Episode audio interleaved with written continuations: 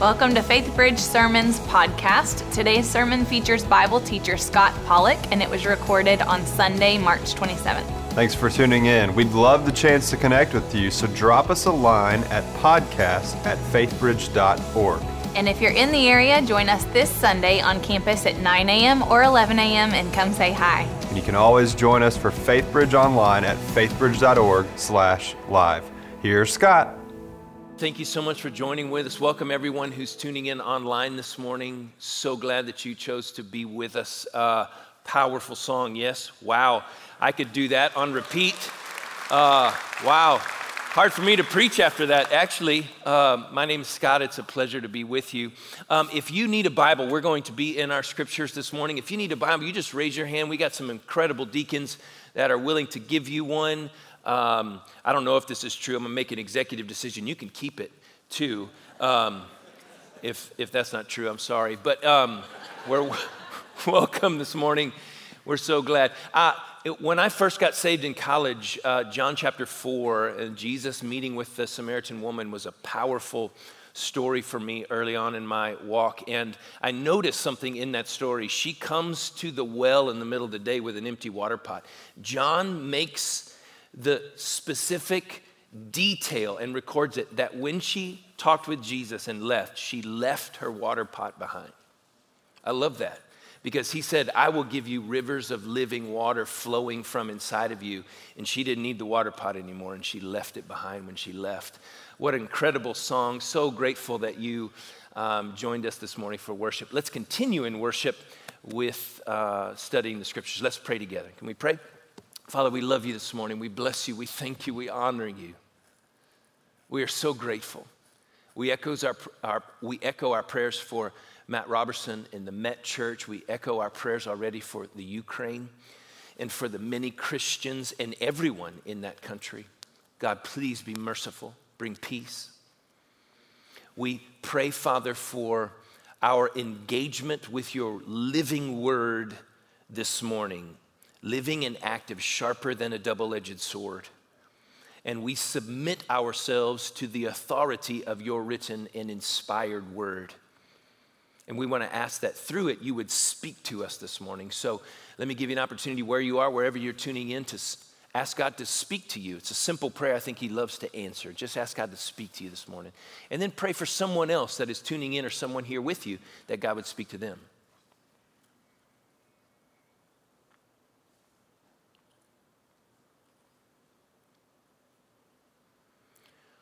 If I may ask, would you say a simple prayer for me that God would speak through me this morning and it would be understandable and true?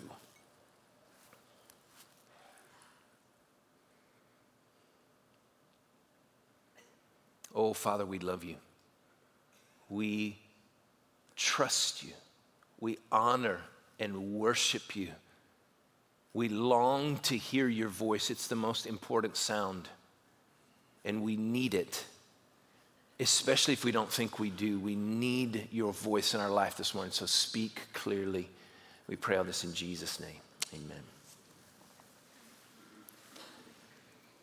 It may have been the most expensive meal I've ever been a part of. I say may have been because I didn't pay for it. My wife and I were backpacking before kids. It always goes the way. My wife and I were backpacking before kids. So before kids in Italy, and uh, it was just a trip that we had always wanted to take. This was a very, very long time ago. And we were walking down the street in Rome um, at night, trying to find a place to eat, and there's another couple walking across the street, down the street on the other side of the street.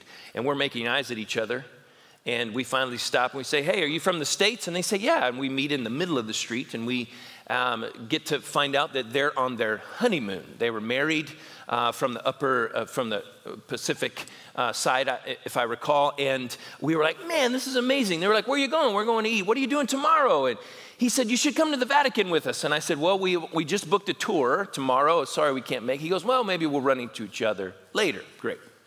A few days later, five days later or so, we're in Florence walking down the street, and we look. And uh, there they are, walking down the street. On the, we're like, hey. He goes, hey.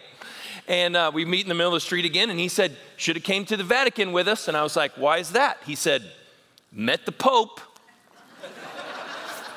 excuse me? He goes, well, I'm Catholic. And he found out that uh, we were on our honeymoon and he wanted to meet us and bless us. I was like, wow, okay. Um, he said, what are you doing today? We got plans. And he goes, ah, well, maybe we'll meet up again, right? A couple days later, Vernazza, Italy. Uh, the fourth of the five Cinque Terre cities, gorgeous. My wife and I's favorite place on earth besides the Holy Land. And we're walking down the street and we look over and there they are. And uh, we go, hey. He said, hey. He goes, what are you doing tonight? And finally I said, nothing. Nothing. He goes, let us have dinner together. And I was like, that's fantastic.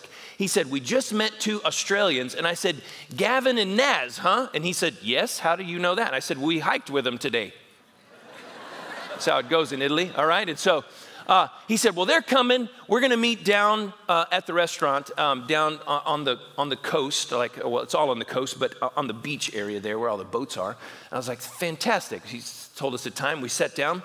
And I remember it was just six of us around the table. And it was just this, one of the most memorable meals of my entire life, right? Because I remember when the, the server came and brought the menus, this gentleman, Um, who was on his honeymoon, he said, no, we don't need those. And the guy immediately took him up and he just stood there. And he said, sir, are you from this village? He said, yes, this is where I grew up. He goes, bring us what you would bring your family and don't stop until we tell you. And he said, yes, right away. And he just walked off. No questions asked. He just kept bringing food, bringing food, drink, food, food. And it was three hours or more. We told stories. We talked about Jesus. Liza and I were the only Christians that um, were sort of evangelical Christians, and I ended up giving the Australians uh, my Bible because they were interested in reading it. They had never read it. It was heaven. It was heavenly. I wish I could tell you that we led all four of them to Jesus. That didn't happen, but uh, it was an absolutely gorgeous moment, memorable meal. I have no idea what the bill was because he... T- took care of it, and, and it was it was fantastic. Where, where we are in our story of the life of Jesus is the disciples and Jesus just had the most memorable meal of their entire lives. And what we're going to catch on the end of this story is the very next step. Literally, they leave the room where they had this meal, and we're going to pick up in Luke's gospel on that next step. So if you've got your Bibles, um, or if you want to open up your Bible app on your phone, we'll be in Luke chapter twenty-two. And right after this most memorable meal, we're going to see the darkest night of Jesus's earthly ministry, the very darkest night. So in Luke chapter twenty-two, that's where we will be, starting in verse thirty-nine. Near the end, it's a long chapter. Luke has long chapters. He's a doctor. He likes details. He's going to give us some doctorly details in this text today and makes this text um, extremely unique. Luke is writing to a specific group of readers, and he is a specific kind of writer. Again, he's a doctor. We find that out from the Acts of the Apostles and his interaction with Paul. And he includes some, uh, I said, some Um, medicinal, medical details in this that are very, very peculiar. Luke also doesn't like Hebrew words. Not that he didn't respect it, but his readership wouldn't have appreciated them. So he eliminates almost all of the Hebrew words or Aramaic words in his gospel that Matthew, Mark, and John may include. For instance, Jesus does not get crucified. In a couple of weeks, we'll see this text. Three weeks from now is Resurrection Sunday. Jesus doesn't get crucified on Golgotha. Um, he gets crucified at a place called the Skull. He just translates Golgotha to the skull. That's what it means, but he doesn't use the word Golgotha. So in our text today, we're, we're going to see Jesus go to the garden. Every other one calls Gethsemane, but that's an Aramaic word. And so he doesn't use that. He uses a garden on the Mount of Olives, which is where it was. So he includes this story, of which is found in all four of our gospels, and it is, it's, it's powerful. It's unique, and it shows us something very, very unique about Jesus, and about Jesus's love for us, and about Jesus's invitation and offer. You know, we could have gone from the upper room where they had the Lord's Supper, the Passover meal, and we could have just gone back to the Mount of Olives. Every night he spent there. He traveled back and forth, back and forth. Chapter twenty-one of Luke, verse thirty-seven, tells us this was his custom, back and forth, back and forth. That's why Judas knew where he was going to be. But we could have gone from the upper meal back to Bethany, where he stayed with Mary, Martha, and Lazarus, and then he could have just come back the next day and been arrested. We could have skipped Gethsemane. The gospel writers could have easily skipped it. They, they omit a lot. They can't tell us everything that happened in Jesus' life in three or four years of public ministry. We could have skipped this, but every one of the four gospels record this moment because it tells us something that the cross, as important and central as it was, doesn't tell us without this. Together, it's powerful. So Luke chapter twenty-two, starting in verse thirty-nine. This is the very short Lucan version of Gethsemane. Verse thirty-nine, and he, that's Jesus, came out from the upper room where they celebrated the Passover meal. And he came out and proceeded, as was his custom, to the Mount of Olives. And the disciples also followed him. When he arrived at the place, he said to them, pray that you may not enter into temptation. And he withdrew from them about a stone's throw, and he knelt down and began to pray, saying, Father, if you are willing, remove this cup from me. Yet not my will, but yours be done. Now an angel from heaven appeared to him, strengthening him. And being in agony, he was praying very fervently, and his sweat became like drops of blood falling down upon the ground. When he arose from the prayer, he came to the disciples and found them sleeping from sorrow. And he said to them, why are you sleeping? Get up and pray that you may not enter into temptation. And in those short verses is Luke's whole version of the Gethsemane event. And again, he doesn't even use that word. But what we see in Matthew and Mark, less in John. John skips the prayers and gets right to Judas. But what we see in Matthew and Mark are important enough that I want to supplement this on your screen. Just stay in Luke with your Bibles, but on your screen, I want to show you Matthew twenty-six, Matthew's version of the same event. It'll be up on your screen, or just listen to me say it quickly. This is Matthew. Then Jesus came with them, that's the disciples, to a place called Gethsemane, which means oil press. And they pressed oil, olives in that day. They pressed oil three times.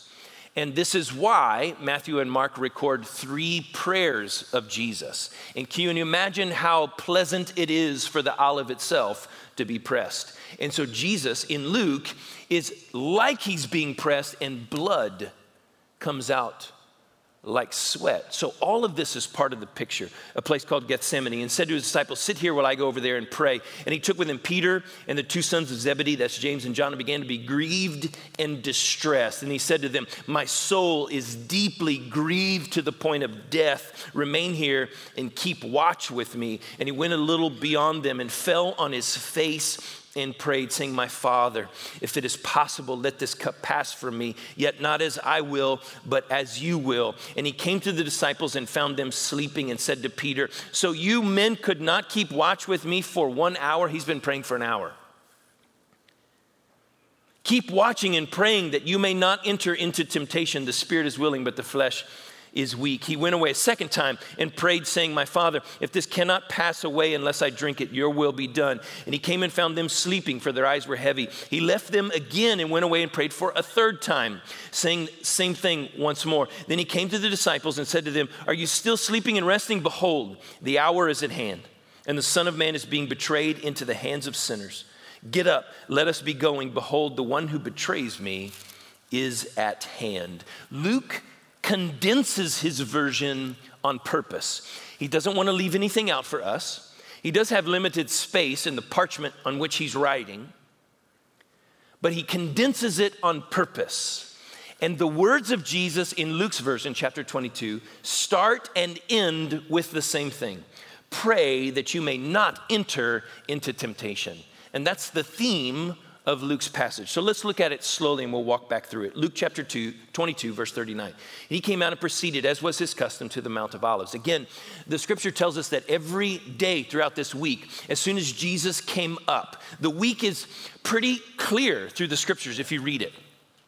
Wednesday or Thursday, Jesus makes it all the way to Jericho about a week before he died, okay? So Wednesday or Thursday, week before, he goes to Jericho, which is down the Judean mountains into the Jordan Rift Valley. And there he meets blind Bartimaeus and heals him. He also has dinner with Zacchaeus, wee little man, right? That's from the Living Version. And uh, then he begins to ascend the Judean mountains, singing the Psalms of Ascent, as every one of the pil- pilgrims, the Jewish pilgrims, would have done coming up into Passover. And it tells us that he stayed with Mary and Martha and Lazarus in Bethany. So he would, just behind the hill, Uh, of Mount of Olives. And so he would come over the top of the hill of the Mount of Olives, go down the Kidron Valley into probably the Sheep's Gate or the eastern gate of the temple. And every day after his triumphal entry on Sunday, Monday, Tuesday, Wednesday, he was teaching in the temple, getting into lots of trouble with the Pharisees and the religious professional God followers of the day. We can track his week. And then it comes to Thursday, which apparently in that year, which uh, scholars say is either A D thirty or A D thirty-three, um, Thursday is the fifteenth day of Nisan, which is the Passover day.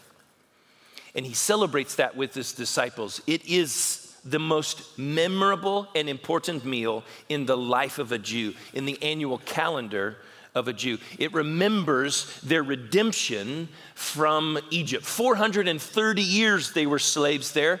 Uh, Exodus tells us to the very day, to the very day that they left. Exodus twelve, God reveals to Moses his instructions for the Passover meal. Four critical elements. You cannot have a Passover meal without these four elements. Lamb, roasted in a specific way. Unleavened bread, bitter herbs, and wine, specifically four cups of wine that come from Exodus chapter six, verses six and seven. The first one is the cup of sanctification. The second one, the cup of deliverance. The third one, the one that Jesus lifted up, was called the cup of redemption. Still is for our Jewish friends and brothers and sisters that celebrate it today.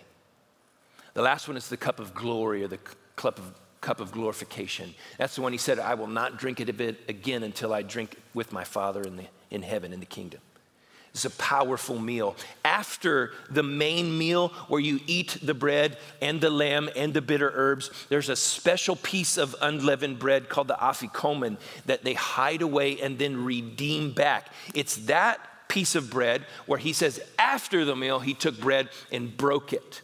This is the redeemed portion of pierced and striped unleavened bread, which means it's sinless. Leaven equals sin. Sinless, pierced, and striped, hidden away, and redeemed. Sound familiar with what Jesus is going to do in the next few days? And he says, this is my body. It would look like his body in a couple of days.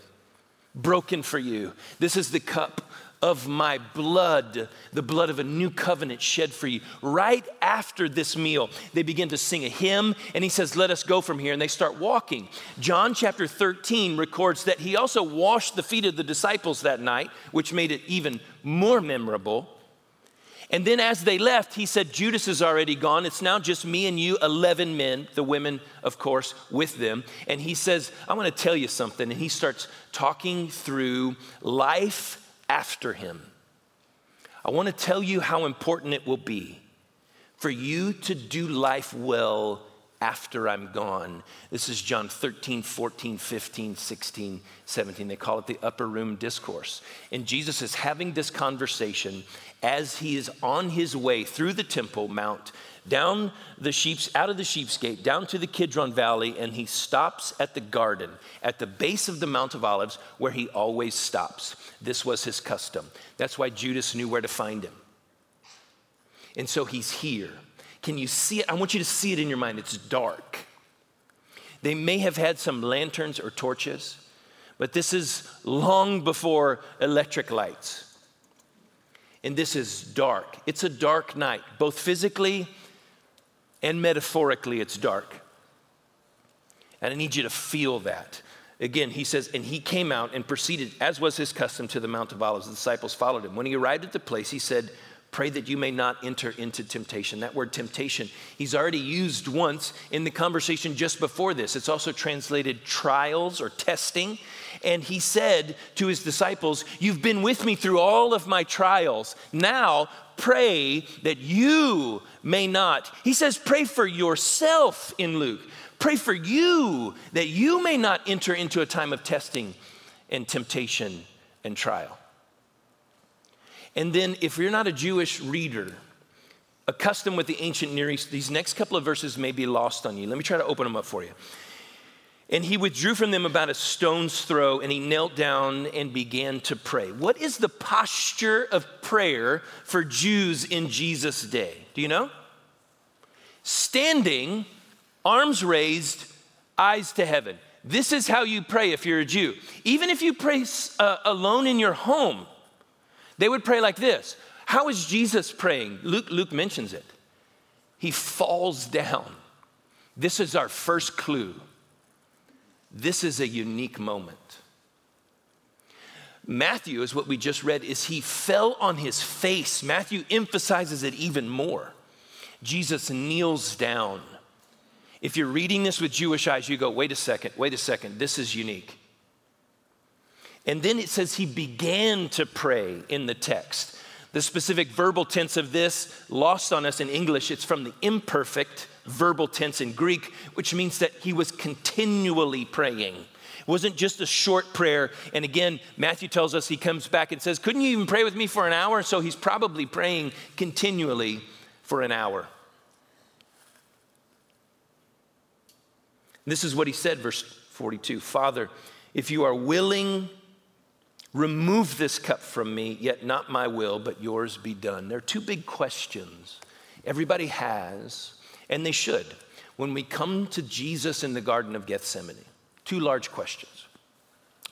This will help us because we want to be honest. We want to be honest with God's word. We want to be honest with each other. We want to ask hard questions of God's word. I hope you know when you're reading or when you're praying, when you're praying to God, God is not ever put off by hard questions. He's not put off by doubt. He's not put off by struggle. If you ask him a hard question, you know you can't paint God into a corner. Well, I've got this argument, Jesus, that uh, A plus B equals C, but C does not equal D, and I read D in the text, and so you explain yourself, right? Jesus got some explaining to do, and he says, I'm not troubled by that at all. So when I read Gethsemane, when I've talked to people who read Jesus in Gethsemane, they tend to have two questions. One, was Jesus afraid? Second part of the question, maybe, what was he afraid of if he was? Second question, was Jesus opting out? Was Jesus afraid? And was Jesus opting out? Let's look at what he says. Father, in Mark, this is where we get Jesus saying, Abba. But again, that's Aramaic. Luke doesn't want to include that. He just includes Father. And we must start here. We must start here. If I can encourage you, if this sermon was just specifically about prayer, this would be my very first point. When you pray, I would deeply, highly, from the depths of my heart, encourage you to start your prayers with Father, because it reminds your heart who you're speaking to. Oh, by the way, your Father is a king. He's the creator, the eternal one. He is triune. He cannot and must not be treated as common, but he invites us to pray to him and to engage him as Father. Jesus says, Father. And then he says this, if you are willing, remove this cup from me. Now, I was talking with my family about this, and you probably have had similar conversations. Jesus is eternal. There was never a time when Jesus was not. And it says that he was the Lamb of God slain before the foundation of the world. Before there was even the problem of sin, God knew how he was going to solve it. And God, triune, includes Father, Son, and Spirit. So Jesus always knew that this was the moment. I think he even knew it in his earthly ministry. He is one hundred percent human during those years on earth and one hundred percent divine in a union of natures that is difficult for us in our finite minds to understand. But I think he always knew. And now he comes down to the eve of that day. And he says, Father, if you are willing, remove this cup from me.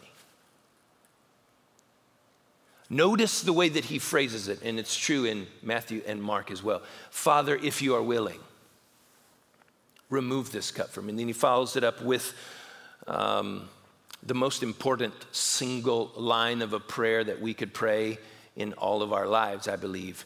Not my will, but yours be done. William Barclay says that's a very important prayer for us to say, but it matters a lot, the tone of voice when you pray it. We can pray it like this.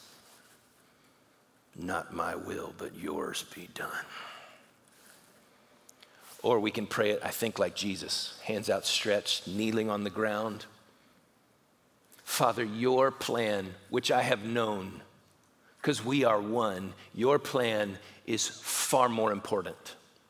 But this moment, recorded for our followers, is, is critical. Why? Because there's one key ingredient to Jesus' sacrifice that amps it up. It's really important. He says it in John ten, and he lives it out here. And that's what makes him different from all of the Passover lambs that were being sacrificed at the same time, of which he will become the final, ultimate Passover lamb, right? Killed on Passover, pierced. None of his bones were broken, because in Exodus chapter thirteen, it says none of the bones of the Passover lamb are to be broken. It's intentional. It's critical. This is the moment. Jesus set this all up. All of these things are aligning to show us who he is. But there's one key difference. The lambs, you may say, Scott, this is silly, but the lambs had no choice. They were sacrificed against their will. Not so Jesus. And here's the point. Jesus in John ten said, I am the good shepherd. My sheep follow me because they know my voice and I know their names. I am the good shepherd who lays down his life for his sheep. Then he says specifically, explicitly, my life is not taken from me. I lay it down willingly. I choose to lay my life down for the sheep. Without Gethsemane, it may leave us open to read the story and see Jesus as something that happened to him. The stone begins to roll down the hill. The leaders sway Pilate. Pilate has power. Jesus is out of control. No, no. Gethsemane says, I choose this cup. Godet says that Jesus did not drink the cup in Gethsemane. He chose to drink it in Gethsemane. So what is the cup? The cup is from Jeremiah twenty-five and Isaiah fifty-one and Psalm eleven and Psalm seventy-five and all throughout the Old Testament, probably picturing at least two things. One, a suffering and sorrow, and two, the cup of God's wrath on sin. You put those two together, and you remember the cup that Jesus just celebrated a couple of hours before. He says, this is the cup of my blood, the new covenant. He says, now I'm, I'm going to drink, I choose to drink this cup. And he's gonna sweat blood in just a second. It all comes together. He says, I, I want to choose, and I will choose, and I am choosing, Father, because your will is greater than mine. I choose to drink down. Now, this is the part that breaks me. I choose to drink down the cup of your wrath on sin, and there has that has consequences. I hope you know, dear Christian, or if you're not one who has trusted in Jesus, I hope you all know that sin has consequences. Even as a believer, it has consequences. It interrupts your intimacy and fellowship with God. There may be things that you have to pay here. The discipline of the Lord will come upon you. If you're not one who has trusted in Jesus, your sin has eternal consequences because you have to pay the cost of that. And the wages of sin are death, as we read in our um, antiphonal prayer. But Jesus says, I'll take that death from you. So sin always has consequences. I want you to hear me. Obedience to God has consequences too. It will very often put us at friction with a fallen world and set us apart, sanctified and holy, and the world around us won't like it. Obedience to God and Father's will for Jesus had consequences. These were the consequences. He set him from the cross. When he fully drank that cup in a couple of days, for the first time ever, he was separated from his Father. For the first time in eternity, before there was time to measure, they have been together, Father, Son, and Spirit, in perfect communion. But he knew in this moment, when I drink that cup, when I accept the sin of the world, because of that sin, I will be separated from my dad. That's the cup that he chose. And he chose that for you. So was Jesus afraid? I don't think Jesus was afraid. I think he's showing us the reality of this moment. He's honest. He's not stoic. He's not angry. He's not fearful. No. He's showing us the weight of this moment. He's real. Was Jesus opting out? No. He was showing us his willingness. He was showing us that he chooses this out of love. It's a powerful, powerful moment. The darkest night, I think, of Jesus' earthly ministry. And Luke, the doctor, continues in verse forty-three. Now an angel from heaven appeared to him, strengthening him. And being in agony, he was praying very fervently. His sweat became like drops of blood falling upon the ground. Can I show you some art? Because I want you to feel this in this moment. This first one is from a Russian painter called Mikhail Shankov. And I just want you to see this image because it, it's haunting to me. Not as haunting as the second one, but it... It identifies in, in me when I see this. It's one of my favorites. Uh, the loneliness that Jesus felt in this moment. The loneliness. This next one is from a Russian named Nikolai Gee. It's from eighteen eighty-nine. It's just simply called Christ in the Garden of Gethsemane. I get a physical, visceral response when I see this painting. It's dark, it's heavy, it's brooding. Jesus is looking at you as if to say, this is all for you. This is the depth and length and breadth and height of my love for you. And it's heavy. There's a cosmic battle happening here. Can you see it in the text? Now an angel from heaven appeared to him. Angels don't go where they where they want to. You know that? They go where they're sent. So the Father sends an angel because he knows this is an important moment.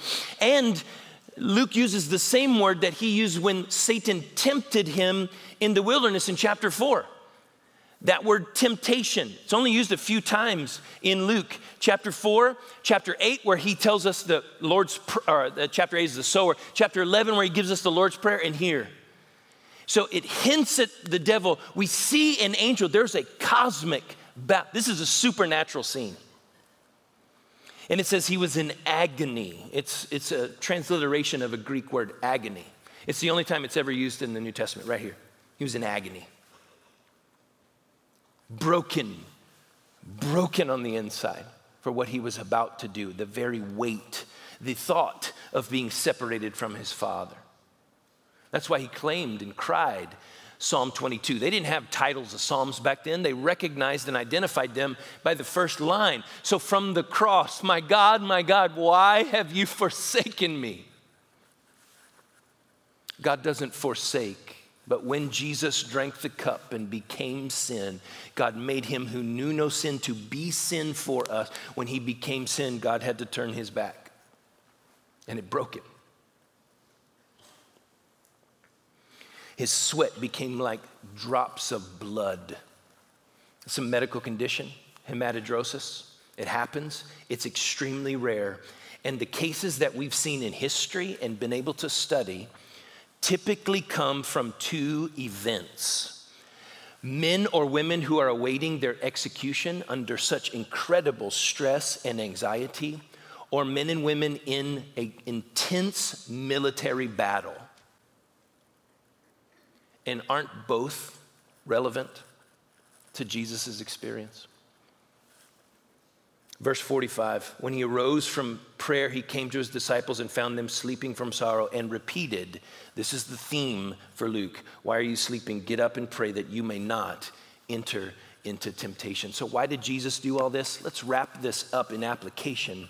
And then I want to just close in a time of prayer together. Jesus prayed. I want to close and lead us in a time of prayer in response. What is all of this in application? What does Jesus' suffering in Gethsemane have to do with ours? Well, I don't know if you recall the first two verses of Hebrews twelve. We, we, we recall those and we love those, and for, for good reason. Therefore, since we are surrounded by such a great cloud of witnesses, let us throw off the sin that hinders, the things that hinder, and the sin that so easily entangles us, and let us fix our eyes on Jesus, the pioneer and perfecter of our faith, who for the joy set before him embraced the cross, despising its shame, and then sat down at the right hand of the Father of God. And that's where most of our scripture memory ends, but then verse three, for consider him who suffered such hostility at the hands of angry sinners, so that you will not grow weary and lose heart. That last phrase in Greek, so that you will not grow weary, it means to faint in your soul, so that you, friend, when you suffer, will not grow weary and faint in your soul. Hebrews chapter four tells us that we do not have a high priest interceding for us in heaven who is unable to sympathize with our weaknesses, but one who experienced all of them yet without sin, so that we know we have a high priest who knows, so that we can approach the throne of grace when we need mercy and grace. Perhaps the hardest one for me comes from First Peter, a book that's all about suffering. First Peter Um, says something difficult. It's almost like he is um, commenting. He's giving us a commentary on Jesus. For if the sake of conscience towards God, a person bears up under sorrows when suffering unjustly. Just listen. What credit is there when, when you sin and are harshly treated if you endure with patience? But when you do what is right and suffer, patiently endure it. This is grace with God. For you have been called for this purpose,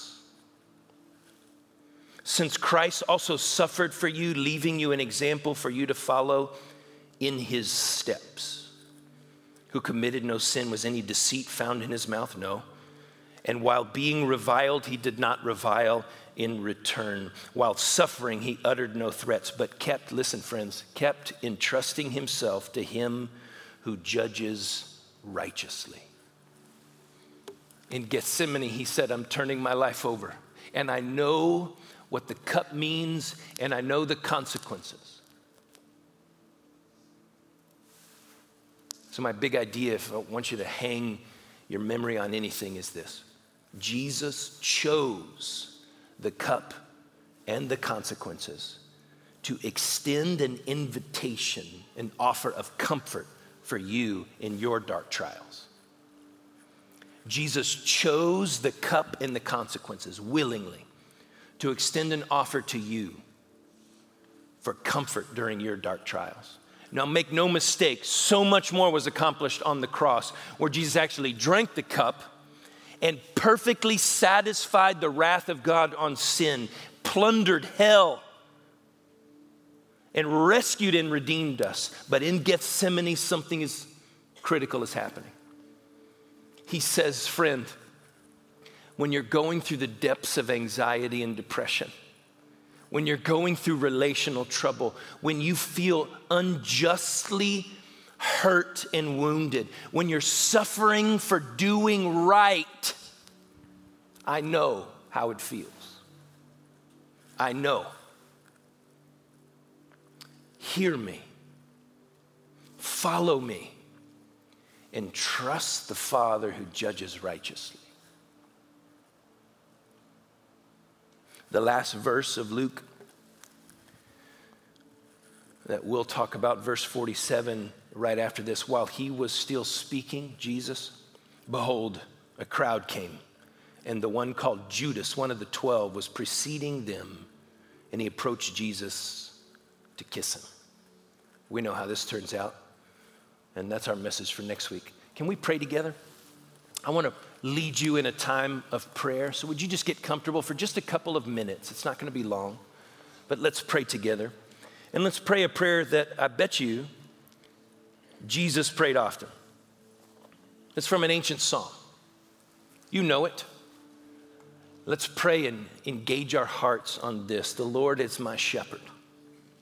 Jesus said he is your good shepherd. The Lord is my shepherd, I shall not want.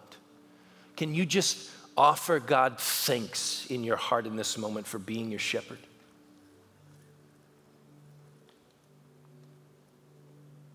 Recognize that he is, that he leads you. As Jesus says in John ten, he gathers his flock together and then goes before them and lays down his life.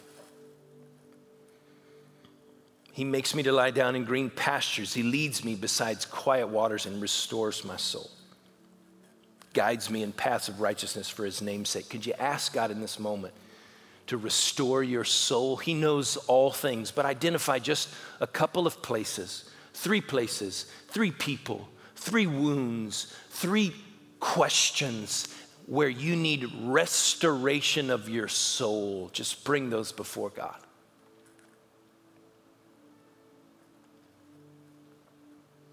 He's your Father. He loves this moment.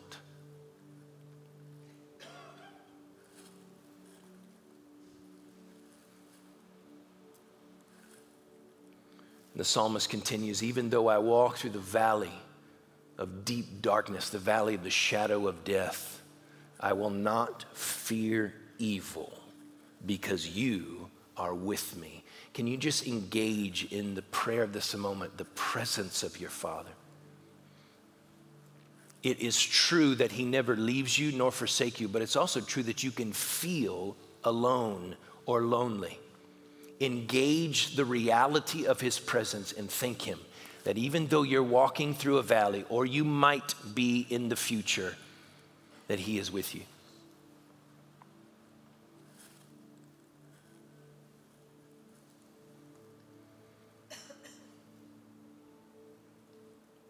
Father, we thank you that your rod and your staff, they comfort, that you prepare a table for me and us in the presence of our enemies. You have anointed our heads with oil, and your, our cup of joy and inheritance and blessing is a different cup than the cup that Jesus chose for us.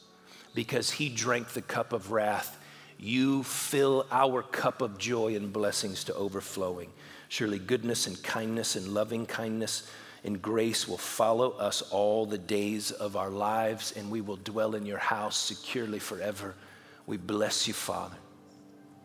We thank you. We thank you. We honor you. Heal us and restore us in those places we most desperately need it. Gethsemane, the oil press.